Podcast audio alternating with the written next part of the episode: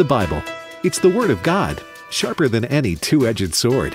This sacred book is living and active and contains all that's needed for life and godliness. Stay with American Family Radio for the next hour as we study God's Word and take your Bible questions. Welcome to Exploring the Word. One of the most amazing things that happens in John chapter 11 that we studied the last two days and John 12 is the chief priest and Pharisees forming a hit list. Now, I'm, yes, you heard me right. Listen to this John 11 53. And it talks about the Pharisees and, and the high priest. Then from that day on, they plotted to put Jesus to death. Now, in chapter 12, verses 10 and 11, the chief priest took counsel that they might also put Lazarus to death, because on account of him, many of the Jews went away and believed in Jesus. We're talking about the highest religious uh, position in all of Israel, and here they are forming a hit list. This is Bert Harper along with Dr. Alex McFarland. Alex, sometimes I am amazed at, at how evil uh, men can be. Uh, you know, oh, we, yes. we have the capability of of being Christian like Christ, but we have also the capability of being as evil as we could be. And here it is. I I can't think of anything more hideous than what they're doing. Well, Jeremiah 17 in the Old Testament says, The heart is deceitful and wicked above all things. Who can know it? And honestly, um, you know, it's been said if there's one fact proven, undeniably proven by empirical history, is, is that man has a fallen nature. Yeah. You know? And that is why, I mean, the Constitution, the United States, and the way it is written and the laws that they give to the states, and uh, it shows that man needs desperately help in society, but we desperately need even more help spiritually, Alex. Oh, and yeah. so this is where we are. We're in John chapter 12, and uh, we find Jesus after the Passover, before the Passover, after the raising of Lazarus, that he's spending time in Bethany with his friends, Lazarus, Martha, and Mary. Uh, I, those three they must have had the gift of hospitality. Jesus sure did stay there a lot, and it seemingly he enjoyed being there with them. Yeah. Well, you know what's so amazing is there's 21 chapters in the Gospel of John, and and you know you and I both on numerous occasions have urged you know new new believers to read John 21 chapters, and so it says this is six days before the Passover. Uh, they then Jesus, six days before the Passover, came to Bethany, where Lazarus, which had been dead, was raised, and they went up to a supper. Now, nearly half, almost half of the Gospel of John is going to be devoted to really the last week of Jesus' life. Isn't that amazing? It is, and Um, that's that's the reason John is so different in the area that it covers. Now, in the area that it covers the same as Matthew, Mark, and Luke, there's there's agreement, but here John just I, this is one reason I believe it was the last the gospel written for God put into Mm-hmm. John to really go into detail concerning the last week of Jesus' and, life. And he was the last living apostle. That's right. uh, uh, the Apostle John. And I think it's just amazing that it says they made him a supper, and Martha served, but Lazarus was one of them that sat at the table with him. Now, just a chapter ago, you know, they were at the gravesite of Lazarus and said he's been dead four days and um, he would be decomposed, and now they're sitting at a table. Now, maybe this is a celebration, you know, and here Christ is really en route to the cross, only days away, and yet he's taken time to rejoice and have this dinner, you know, with people that are very, very dear to him. It's just amazing. Uh, and Bert, let me just say this one of the reasons that more than a few people have remarked this must be the word of God. All the all the amazing things in here. This is not just a book of platitudes and inspirational little uh, sayings. I mean, you've got real history of the good, the bad, the ugly, and like you say, the incredible wickedness of people rejecting Jesus, plotting to you know, kill Jesus.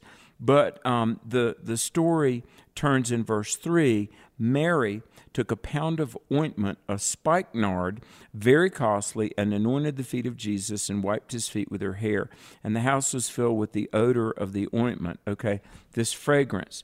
So uh, a spikenard is a kind of a container, very expensive, and she's you know used this to uh, you know some have said this might be three hundred uh, denarii. I don't know exactly how much that would have been, but this is something that was um, fragrant and it was, you know, good for the skin and it was uh, a very visible show of honor and homage to Jesus, isn't it? It really is. And according to what I've looked at, it's about a one year's wage for the average yeah. worker. So it was very costly. But notice Mary Martha serving, Lazarus at the table, Mary, you know, anointing his feet. These three individuals that know Jesus well, this is one of the last times that they'll be with him. They they will have a few other times, but not many. Then one of his disciples, Judas Iscariot, Simon's son, who would betray him, said, Why was this fragrant oil not sold for three hundred denarii and given to the poor? Then he said, Not that he cared for the poor, but because he was a thief and had the money box and he used to take what was put in it. Now, Alex, John really opens up about Judas here more than any other time. Uh, they would say he kept the box or he kept the treasury, but here he was a thief and he would take it and he would spend it. Uh, this shows you the this man's heart uh, was already hardening as he came to the place of betrayal. When he followed Jesus, Jesus knew what he was from the beginning. But again, nothing was done. He did not hear anything that Jesus said that would cause him to repent and turn around. But he continued in this lifestyle of thievery, this lifestyle of betrayal. So he was betraying them with the money before he betrayed Jesus by kissing him on the cheek, you know? So the oh, betrayal yeah. was continual during this period of time, wasn't it? It really was. And remember, Jesus asked the question, you know, what, what does it profit a man to gain the whole world and lose his soul? Or what will a man give in exchange for his soul? It, you know, then as now, there are people that, um, even in religious work, can give themselves over to the money at the expense of their salvation, even. Now, verse 7 is Jesus' response. And it, it always kind of made my heart heavy that here's a person uh, worshiping and serving Christ, and Jesus has to defend the legitimacy of that. Um, he says, Let her alone. Against the day of my burying hath she kept this. For the poor always you have with you, but me you have not always. Bert, even as a young person, that verse really kind of touched my heart. Here's Mary uh, really doing an act of worship and, and ministering to the Lord. Isn't that something? Ministering to the minister. The sheep is ministering to the one who is the good shepherd. And Judas, very sarcastically, well, what about the money? You know, if you're really all that spiritual, this could have been given to the poor, which, as, as you so well said, that was the last thing on his mind. But Jesus says, you know, leave her alone. Um, this is one of the last things she can do before I'm dead. And the poor, Judas, if you're so interested in serving the poor, you'll always have poor people. I'm sure uh, you'll want to go out and serve the poor. By the way, Bert, let me just chase a rabbit here for a second. I've had people say to me when you're sharing the gospel, um, I've I'm thinking right now of a witnessing situation where a man said to me, um, you know, do you mean to tell me all those people who believe other things are not saved? And I said, well, you know, the Bible is clear to be saved, you have to put your faith in Jesus. And uh, I, have said, look, clearly you're you're very concerned about the unsaved. So I'm sure you'll, if if you're that concerned about those who don't know Jesus, then I'm sure you'll want to get involved and tell them. And of course, that you know that wasn't the case just like it wasn't the case with Judas caring about the poor but verse 8 Jesus said look you've always got the poor with you but me you don't have. In fact, Jesus would only be with them a short time longer. But the motives and the priorities of the heart are very clearly revealed in the reaction to Jesus. They are the extravagance of Mary, the servant part of Martha, and Lazarus, the joy of eating with Jesus, and the stinginess and the greed of, of Judas is revealed. All here in this these few verses, you see the difference in these individuals. And then in verse 9, a great many of the Jews knew that he was there, and they came not to seek Jesus only, but that they might also see Lazarus, whom he had raised from the dead. But the chief mm-hmm. priests took counsel they might also put Lazarus to death, because on account of him, many of the Jews went away and believed in Jesus. Now, here's the issue, Alex. Yeah. They are their numbers of followers are going down. Now, and and Jesus is, was going up. They were right the opposite of John the Baptist, who said, I must decrease and he must increase. They were saying, We must increase. Jesus, not even decrease, we must increase. I don't care what it does. We'll put him to death. We don't want any of those. We need all these people. Not because mm. they had truth, but because they had greed and power, Alex. Well, Bert, I, I got to point something out here. You remember as chapter 11 closed, you know, more and more people came, and the religious leaders, they said they knew people would be looking for Jesus. So, you know, spread the word. If anybody sees Jesus, take him and seize him. Now, verse 9 much people of the Jews therefore knew that he was there. They came not for Jesus' sake only, but they that they also might see Lazarus, whom he had raised from the dead. Now, do you remember back in Luke 23, Herod, Jesus was before Herod. Herod was very glad he desired to see him because he had heard about him, hoping to see a sign. You know? Right. I mean, there, there are people that want to see, maybe they're not necessarily seeking salvation, they just want to see some supernatural, you know, act. And it's like the religious leaders, not only are we going to kill the one who raised the dead, we're going to kill the one that got raised from the dead too. wow. When you see that, notice his last words Jews went away, went away from what? From this Pharisees, their control, this system, and they believed in Jesus. Mm. Have you turned away from your sin? Have you turned away from the direction you're going? It's called repentance where you turn from your way and turn to God. If you haven't, we're praying you'd do that and trust Jesus today. He loves you, He cares for you, He died for you, and He rose again. We'll be back with more of this good news right after the break.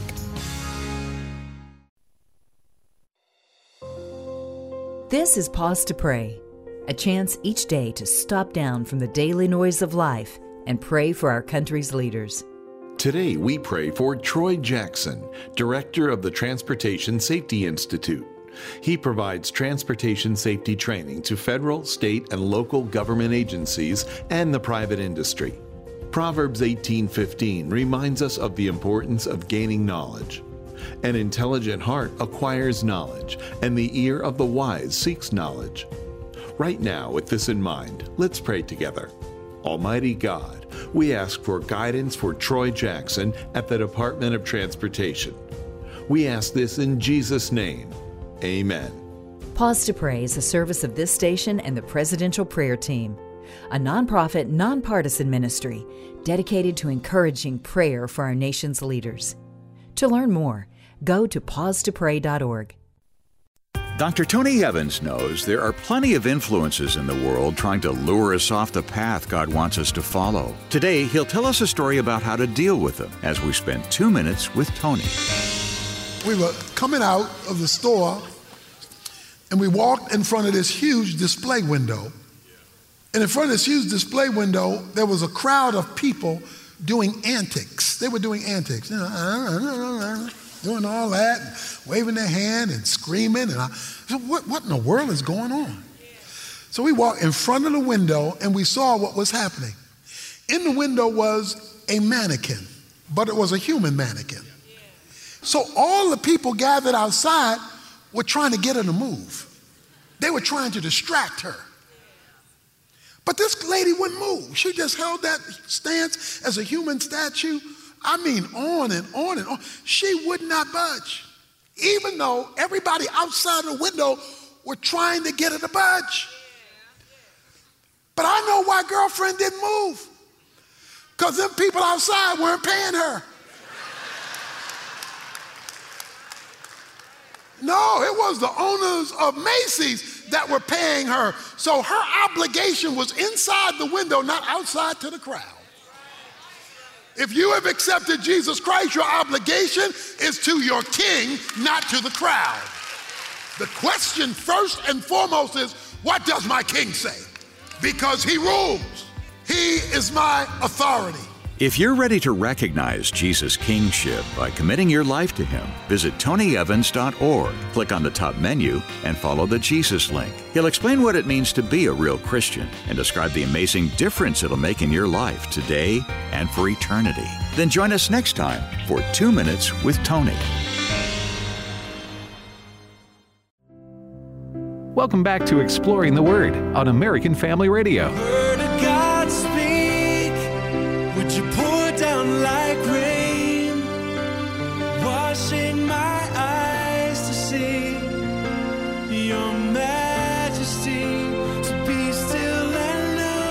We're in John chapter 12. This is Exploring the Word with Bert Harper and Alex McFarland. We're very honored that you're listening to the American Family Radio Network, and it really is a privilege that you listen to this show, and we thank you. And Bert, I think it's significant that as we come to Palm Sunday here in John chapter 12, uh, we're coming up on the Christmas season, not too, too far away. And, you know, uh, it says that they took palm branches and went forth to meet him, and they cried, Hosanna, blessed is the King of Israel that cometh in the name of the Lord.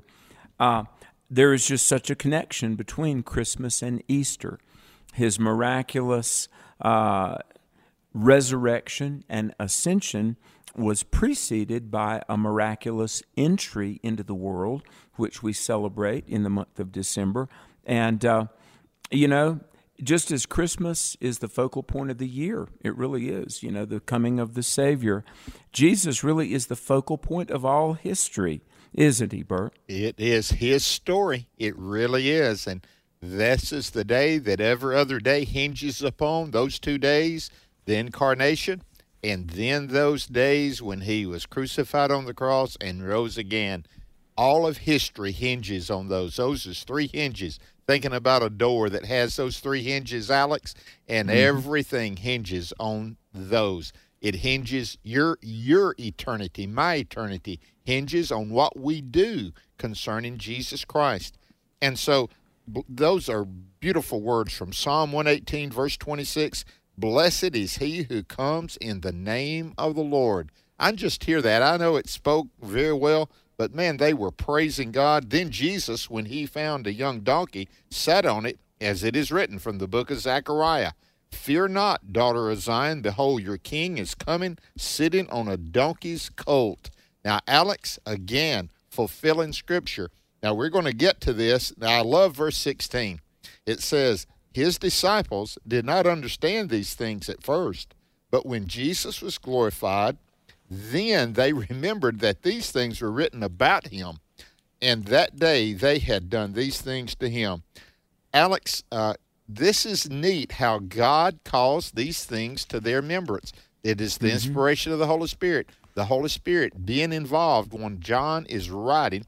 So here he is, an eyewitness, firsthand account, and then he said, I saw this, but he did not connect the dots. And the Holy Spirit would come as he was writing, and they understood this now, and the story is complete. It reminds me of when we get to heaven. Right now, we're we're kind of we can follow some of the things that happened to us, but there's going to be times when we get into heaven, we're going to say, "That is what happened. That's who that was. That's why this took You place." see it retrospectively. Yes, right. And that's what John is doing here. I love that verse because it really does put it in perspective, doesn't it? Well, it does. And, you know, history tells us that around 164 BC, uh, they had used palm branches in this processional, which was the celebration, the rededication of the temple. Uh, and do you know what I think is amazing is um, the, the temple, a place where they worship God, Now, here is the one coming, the, the promised Messiah, and everything about all those the ceremonies, the services, the sacrifices. Here's the one who is the Lamb of God to take away the sin of the, sin of the world. He's coming, and they're putting down palm branches. So symbolic. Even the palm branch as a celebration uh, in relation to worship of the temple was even struck on their coins. Uh, Jewish Judean coins had had palm branches on them because, you know, again, the national identity was about God, the temple, the relationship. So here comes the king, and they're certainly at this point treating him in royal fashion. Sad thing is, though, the uh, the shouts of uh, Hosanna, Hosanna would soon be followed by shouts of Crucify him, crucify him. But uh, let me just say this while we're talking about the temple, the building. Jesus had said, Destroy this temple, and three days I'll raise it up again. And they said, uh, The temple that was years in building, but he spoke of his own body.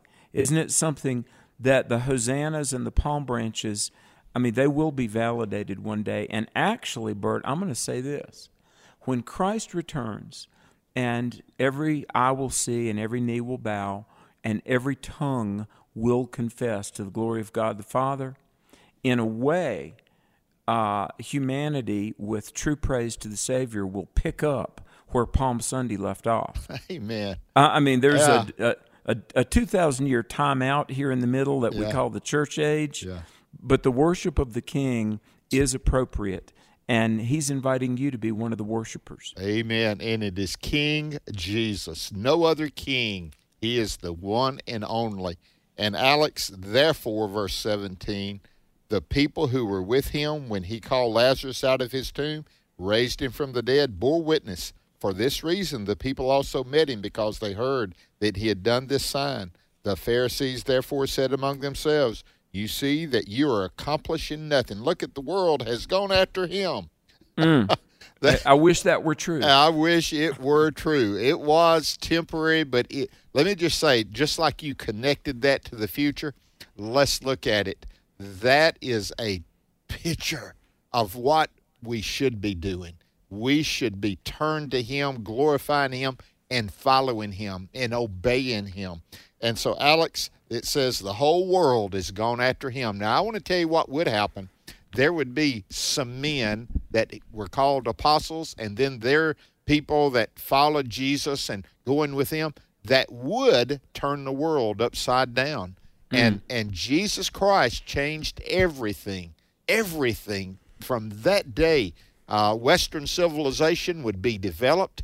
I mean, we're we're talking about we're talking about the freedoms. Uh, we're talking about so many things that this represents Jesus Christ, the difference he made, not only in lives, but I'm telling you, he made a difference because of the difference he made in these lives. These people made a difference in their world as well, didn't they?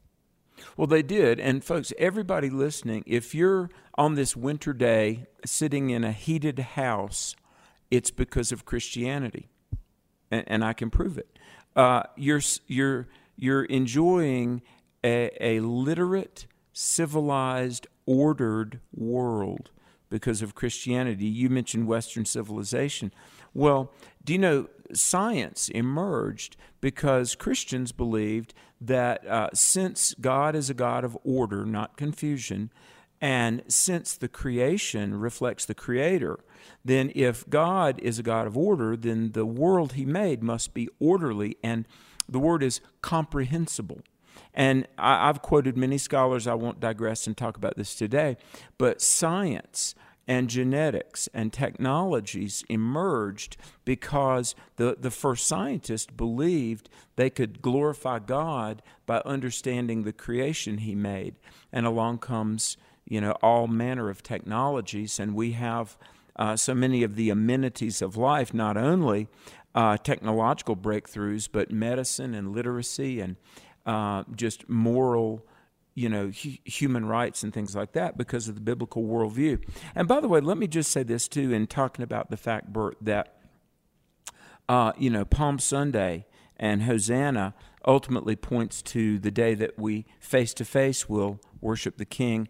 See, only in Christianity does the the present reconcile with both the past and the future. Bert, I was reading um, weekend before last. I was reading a book about world missions, and missionaries had gone to India, where they have you know thousands of gods and just all sorts of uh, you know very tragically incorrect beliefs about life and eternity, and so they're sharing the gospel. And the story is that as you know, Indian people were brought to Christ, some said to the missionaries, said, We understand, you know, there's the gospel and there's Jesus, but why don't you present the, the Bible as a book of not only how to live, but how to understand history? Because, you know, we get it. This is the story. Finally, we understand history, we understand the human condition, and we even understand the future prophecy. And I, I think we need to talk more about this sometimes, Bert. Um, it's called biblical worldview.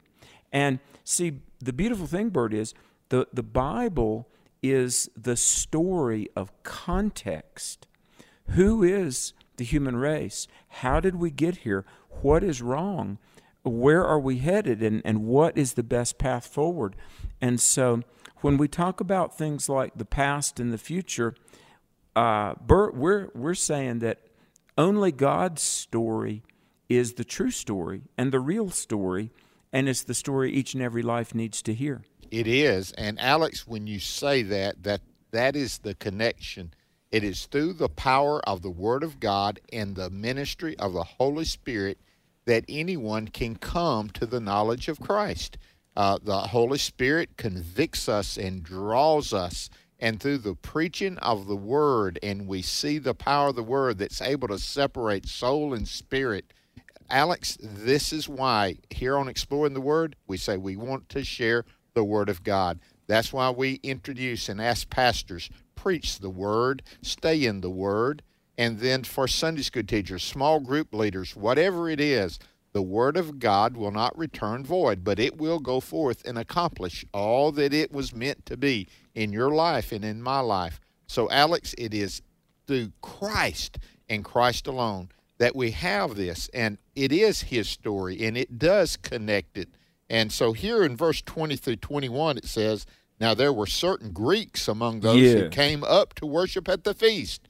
Are these Gentiles or Greek speaking Jews or a combination of both?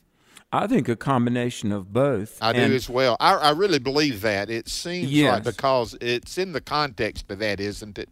Well, th- this is just such a beautiful thing. Okay, this is the feast of the Passover, and you know uh, Gentiles, and then um, you know kind of uh, um, Hebrew-speaking Greeks. They're coming to the Passover, and remember the Passover was about the deliverance from Egypt. I mean, there are no doubt some Gentiles here. It says they've come up to worship at the feast, and the the word there. Um, is a Greek word. It means to bow the knee, uh, really to worship.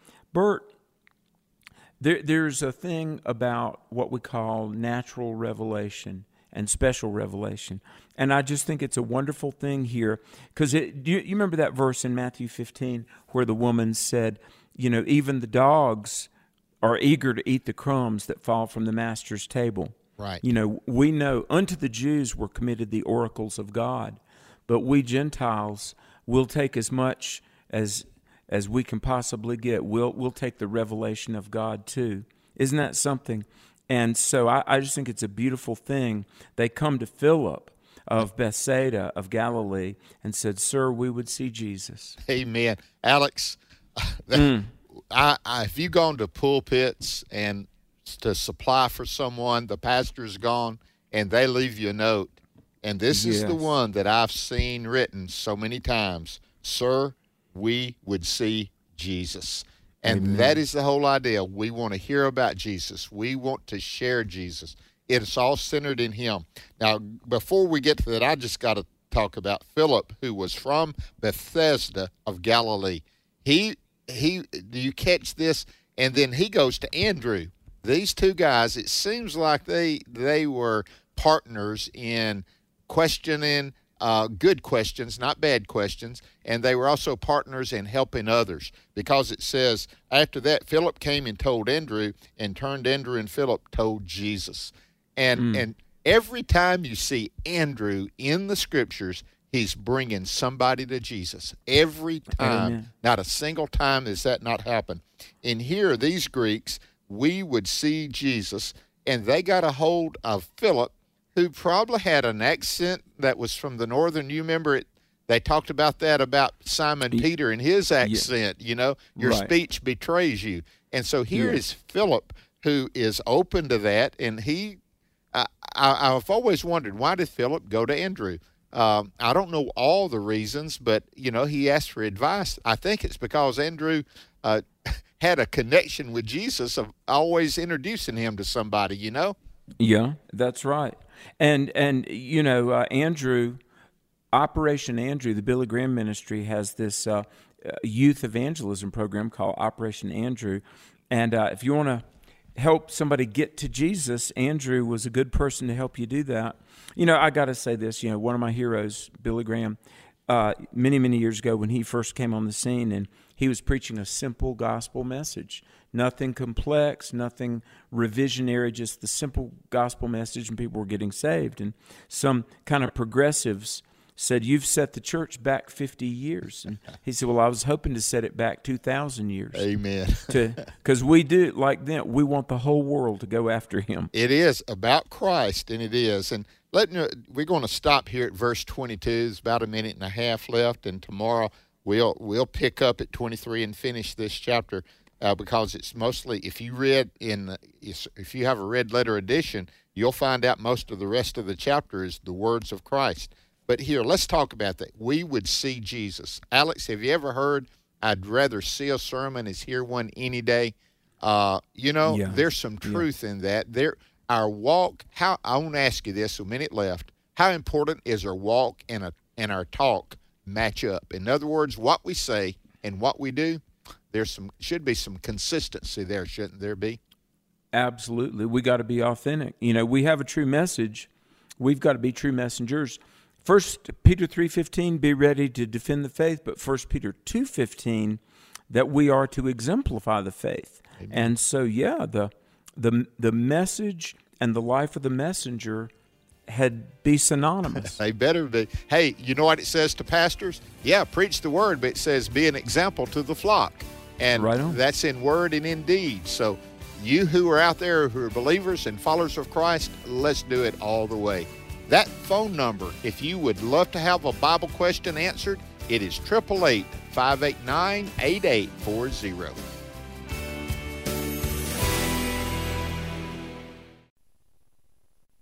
AFA is no longer dependent on Facebook or YouTube to live stream our original programming. As of now, American Family Radio shows like Today's Issues, The Court, Airing the Addisons, and The Hamilton Corner are streaming live on the AFA streaming app. Independent live streaming is the next step as we come out from among them and separate ourselves unto the Lord.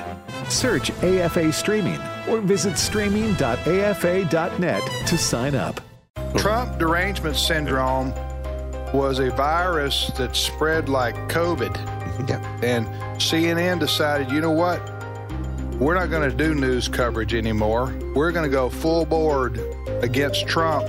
You're driving your business in the ground. Yeah, that's why I think they should take this opportunity and go back to doing news instead of doing progressive propaganda. Today's Issues, weekday mornings at 11 Eastern, 10 Central on American Family Radio. Persecuted Christians in China, they're beaten, jailed, and threatened with death, and they need your help today. This is Bible League International, and just outside of Beijing, 12 year old Ming became a believer after learning English as a second language through a program from Bible League because the Bible is the source of the reading assignments. Ming would lead her father, Daiku, a Confucianist, to Christ, but her bitter atheist mother has turned them in for attending a house church near their home. We're not sure what's going to happen to these two, but they remain faithful in worship, and they're praying for Bibles because in their church of 200, there's only about three Bibles. Many are known to stay after the service to write down some scriptures just to have something to take into their week. And 50 year old Katsu, beaten and jailed many times as a pastor, he led his atheist interrogator to Christ. Together, they've seen thousands come to Christ. They need Bibles in China. So, in this season of giving, will you remember the persecuted church in China and around the world at $5 a Bible, $100 sends 20? Call 800 Yes Word. 800 Yes Word or give at sendbiblesnow.org.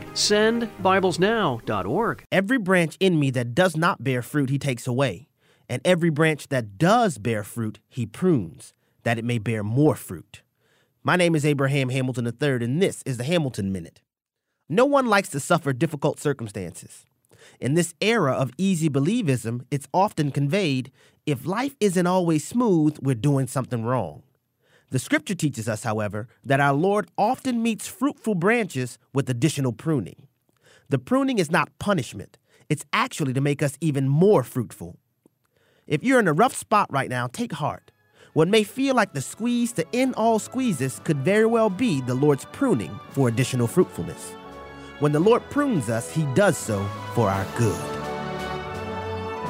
Listen each weekday from 5 to 6 p.m. Central for the Hamilton Corner with Abraham Hamilton III, Public Policy Analyst for the American Family Association. In him we were also chosen, having been predestined according to the plan of him who works out everything in conformity with the purpose of his will. Ephesians 1 11. American Family Radio. You are the light. So when the darkness falls, the greatest heights, they never seem so tall, no, not at all, you're right. It's my roots that you're growing, don't wanna miss what you're showing. Ain't no doubt about you. Everywhere that I go, you keep showing up, Lord. You make me wanna shout it. Oh, you're the goodness in my life. And I'ma tell you Amen. We do want to shout it that God is the goodness in our life. And hey, we appreciate Brent Austin uh, bringing us good music when we come back from the breaks. And by the way, this is the part of the program where we open up the telephones, and it is our great privilege to talk with you. And we would love for you to call in with a with a Bible question. It's 888 589 8840. 888 589 8840. And Bert, I just feel like you and I are the most blessed. That song's talking about blessings. We have a blessing talking to the listeners every day, don't we? Oh, we do, and really, it uh, what makes exploring the Word uh, unique away. It's a discussion between two guys that love the Lord, love His Word, and uh, you know we do. And the other part is we get to take questions from those that uh, hold up their hands. Now, holding up their hands means they call in. And uh, also, if you got questions, go to word a- at afr.net and ask your question there.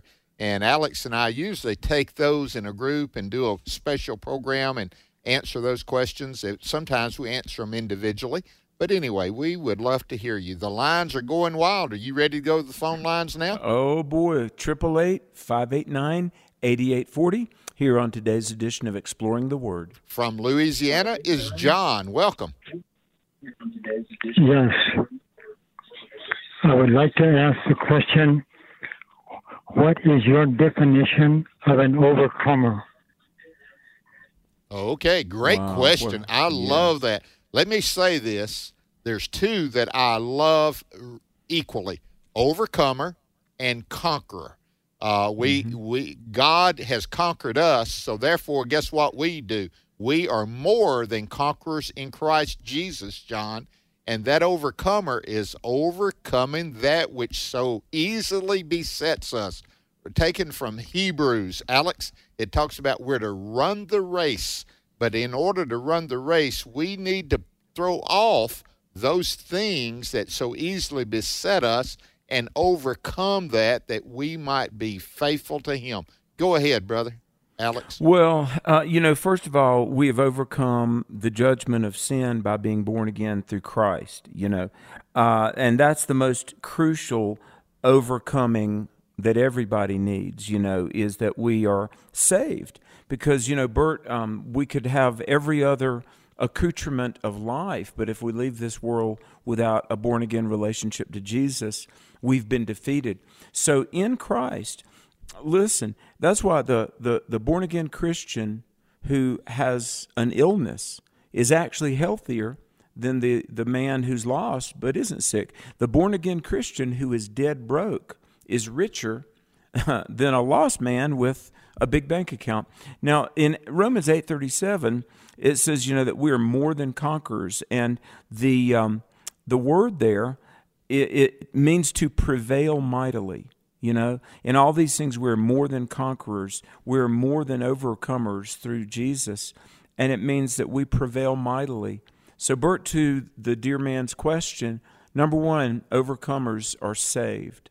Number two overcomers they know who they are in christ regardless of the circumstance and i think they experience the blessing the preservation the protection the sustenance of Jesus, even when outwardly, from the world's definition, it might not look like victory, but if we're walking this journey in Christ every day, it really is victory, Bert, isn't it? It really is. And when you were saying that, Alex, about richer, uh, if you're poor, richer than the richest, I could not help. It's coming up on Christmas, and yours and mine, one of our favorite movies, It's a Wonderful Life at the end, George Bailey, his brother, comes in and he says to the richest man, you know, and yes. in Bedford Falls, it wasn't it wasn't Mr. Potter, it was George Bailey. I I couldn't help but think of that with Christmas being around. But Um, we we are overcomers. We really are, John. We really are. And let me give a, let's give an example of that and that's Moses. Moses was weak in so many ways. He couldn't speak clearly as he wanted to. God gave him what he needed. He said, "I don't have what it takes to go back." And he says, "I am that I am, and I'll be with you. I'll go with you." And he overcame all of his fears. He overcame his past. Moses is a good example of an overcomer, I think, you know, as well as others. Hey, let's go to Mississippi and talk to Janice. Welcome, Janice. Uh, yes, I've been been watching the the uh, uh, Clash of the, of the Titans, and I was wondering was Greek Greek uh, mythology a false document? Okay, Greek mythology, false doctrine. Alex, uh, now let me just set this up first. Yeah. We, uh, I know my grandchildren right now. They're in school, and I had to too. I had to learn about Greek mythology, but it was always mythology. It wasn't spoken of as something that we would believe, but to know history, we needed to learn that. You know, it's kind. Hopefully, it's being still taught that way. You know. Yeah. Um, do, do you know what Greek mythology is, as Bert said, it's myth. Um, some of it was an attempt to explain phenomenon like, you know, Zeus throwing down lightning bolts from the sky. But a lot of it was just artful, you know, fairy tale type stuff. Um, and, and, you know, that's one of the things that distinguishes uh, Christianity from ancient mythology because, uh, as C.S. Lewis said, he was a great Christian thinker. He said, um, and this was one of the things that really made him convinced that he ought to believe in Jesus, which he did. He said, Look, you move from uh, Zeus and Osiris, who nobody knew, knew where, nobody knew when, to Jesus suffered under Pontius Pilate. Uh, Jesus born when Quirinius was governor of Syria. And see, with Christianity and the life of Christ, there's all these historical mileposts the Roman Empire, uh, Judea, uh, Egypt, uh, Herod, you know, all these things. And so, one of the main differences between Clash of the Titans and, you know, a sword and sandal fight over Greek mythology is um, Greek mythology never presupposed to be real or historical, they were stories. Christianity says, no, this is real. Uh, it actually happened. But she asked, is it false doctrine or false teaching? Uh, I, I would say, yeah, because origin, purpose, destiny. Where did we come from? Why are we here? Where are we headed? I mean, the only truth is the biblical truth. Amen. Where do we come from? Made by God. Why are we here? To know the Lord Jesus and be saved from sin. And where are we going? Eternity joyful forever in heaven with Christ if we're a believer. So, you know, um, we don't waste a lot of time critiquing Greek mythology because it's, you know, I suppose pretty harmless. But yeah, I suppose you could say it's false teaching, Bert. I would agree with you. It is, and and you know, the Bible warns against false teachers, and a lot of times we think, well, that's in church. No, false teachers can be in the education system. False teachers can be in the government. False teachers can be in entertainment. And uh, we need to have our, our eyes open and our ears alert to that, Alex. And you did a good job of explaining that. Thank you, Janice. Let's stay in Mississippi and talk to Kenneth. Kenneth, welcome. Hey, how y'all doing? Uh, I can't believe I got through. I'm a first time caller. I love and appreciate y'all. Well, thank Yay. you, Kenneth. Thank we you appreciate you coming and calling, brother. Go ahead. Look, uh, I get very confused. Uh, I listen to apologists all the time, and they will talk about certain verses, and they say, you know, preachers preach on this, but uh, uh, uh, this is not what the verse means. For instance, uh, 29, Jeremiah 29, 11 says, uh, I, uh, what does it say? Uh, I know the plans I, I have for you. That, yeah, that uh, to bless you and bring you to an expected end. Yes, that's good. Yeah. Yeah, yeah. Uh, uh, but I hear apologists say, "Well, that's not for us. That's for the Israelites. It was written in a certain letter." Uh, but then I hear preachers preaching on it. Uh, another one I like to bring up, like in Hebrews, is uh, when they talk about forsaking each other, uh, going to church. Uh, I hear preachers preaching on that. And then I hear apologists and people that know the Bible and study the Bible, and they say that that's not what that means. Okay, Kenneth, so, we got you, bro. Hope uh, make sure you're listening because Alex, this apologist. Let me see. Not all apologists say that because I know somebody that kind of does it right, brother. Yeah. Well, and his name is Alex McFarland, by the way. Go ahead let me say that w- without um, I don't, I don't want to speak ill of another brother and and let me just say this it is possible that equally saved equally well-intentioned people differ on some things and sometimes radically so now we don't differ on Jesus the son of God who died on the cross rose from the dead that's non-negotiable but Bert I have heard people say, and one of my favorite scriptures, I'll, I'll tweet this every 4th of July. Second Chronicles 7:14. If my people who are called by my name will humble themselves and pray, seek my face, and turn from their wicked ways, I will hear from heaven, forgive their sin, and heal their land. And always there's a certain strata of Christian. They'll say, "Well, you know, Alex, that was written to Israel, not America." Second Chronicles 7:14 is not about the USA; it's about ancient Israel. I know that. But anybody that turns from sin, embraces the Lord, and begs for God's restitution and restoration, he says, I'll show grace. Jeremiah 29 11, 13. I know that was written to the Israelites. However, God does have a plan for every life. God does have plan for good and blessing.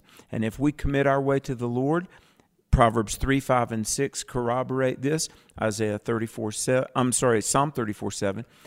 So, Bert, I, know, and, and many of our kind of Christian brothers, they're a little bit rigid. They, oh, they will be so quick to tell you the Old Testament is not about the church. I know that. But hey, anybody who turns from sin to Christ is going to get forgiven and get blessed. Am I right, Bert? You are right on. My people. Who are my people? Anybody that trusts God in any generation, old or new, anybody becomes a child of God, trusting in Him, that is His. And we have that promise.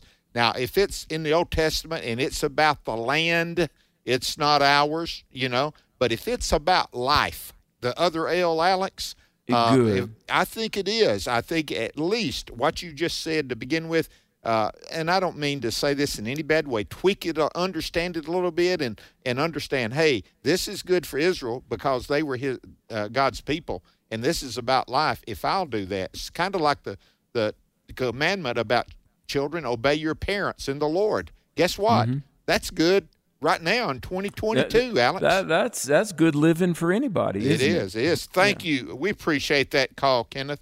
Let's go to Texas. Rachel, are you there?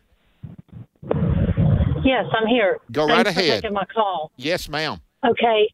Um, uh, this is something that I've struggled with for um, about 34 years now. I've been married, and my mother in law has um, always smirked and uh, laughed at me for my biblical beliefs and uh, the way I've raised my kids, teach them. And I have a daughter that is involved in a same sex relationship, and I have forgiven and accept or not accepted, but I've forgiven um, my mother-in-law for all the things all through this years, these years, until lately, where she has told my daughter that's in these same-sex relationships that the way I think her mother is antiquated and and out of touch and love is love and you know all that same bit that Yeah. you know the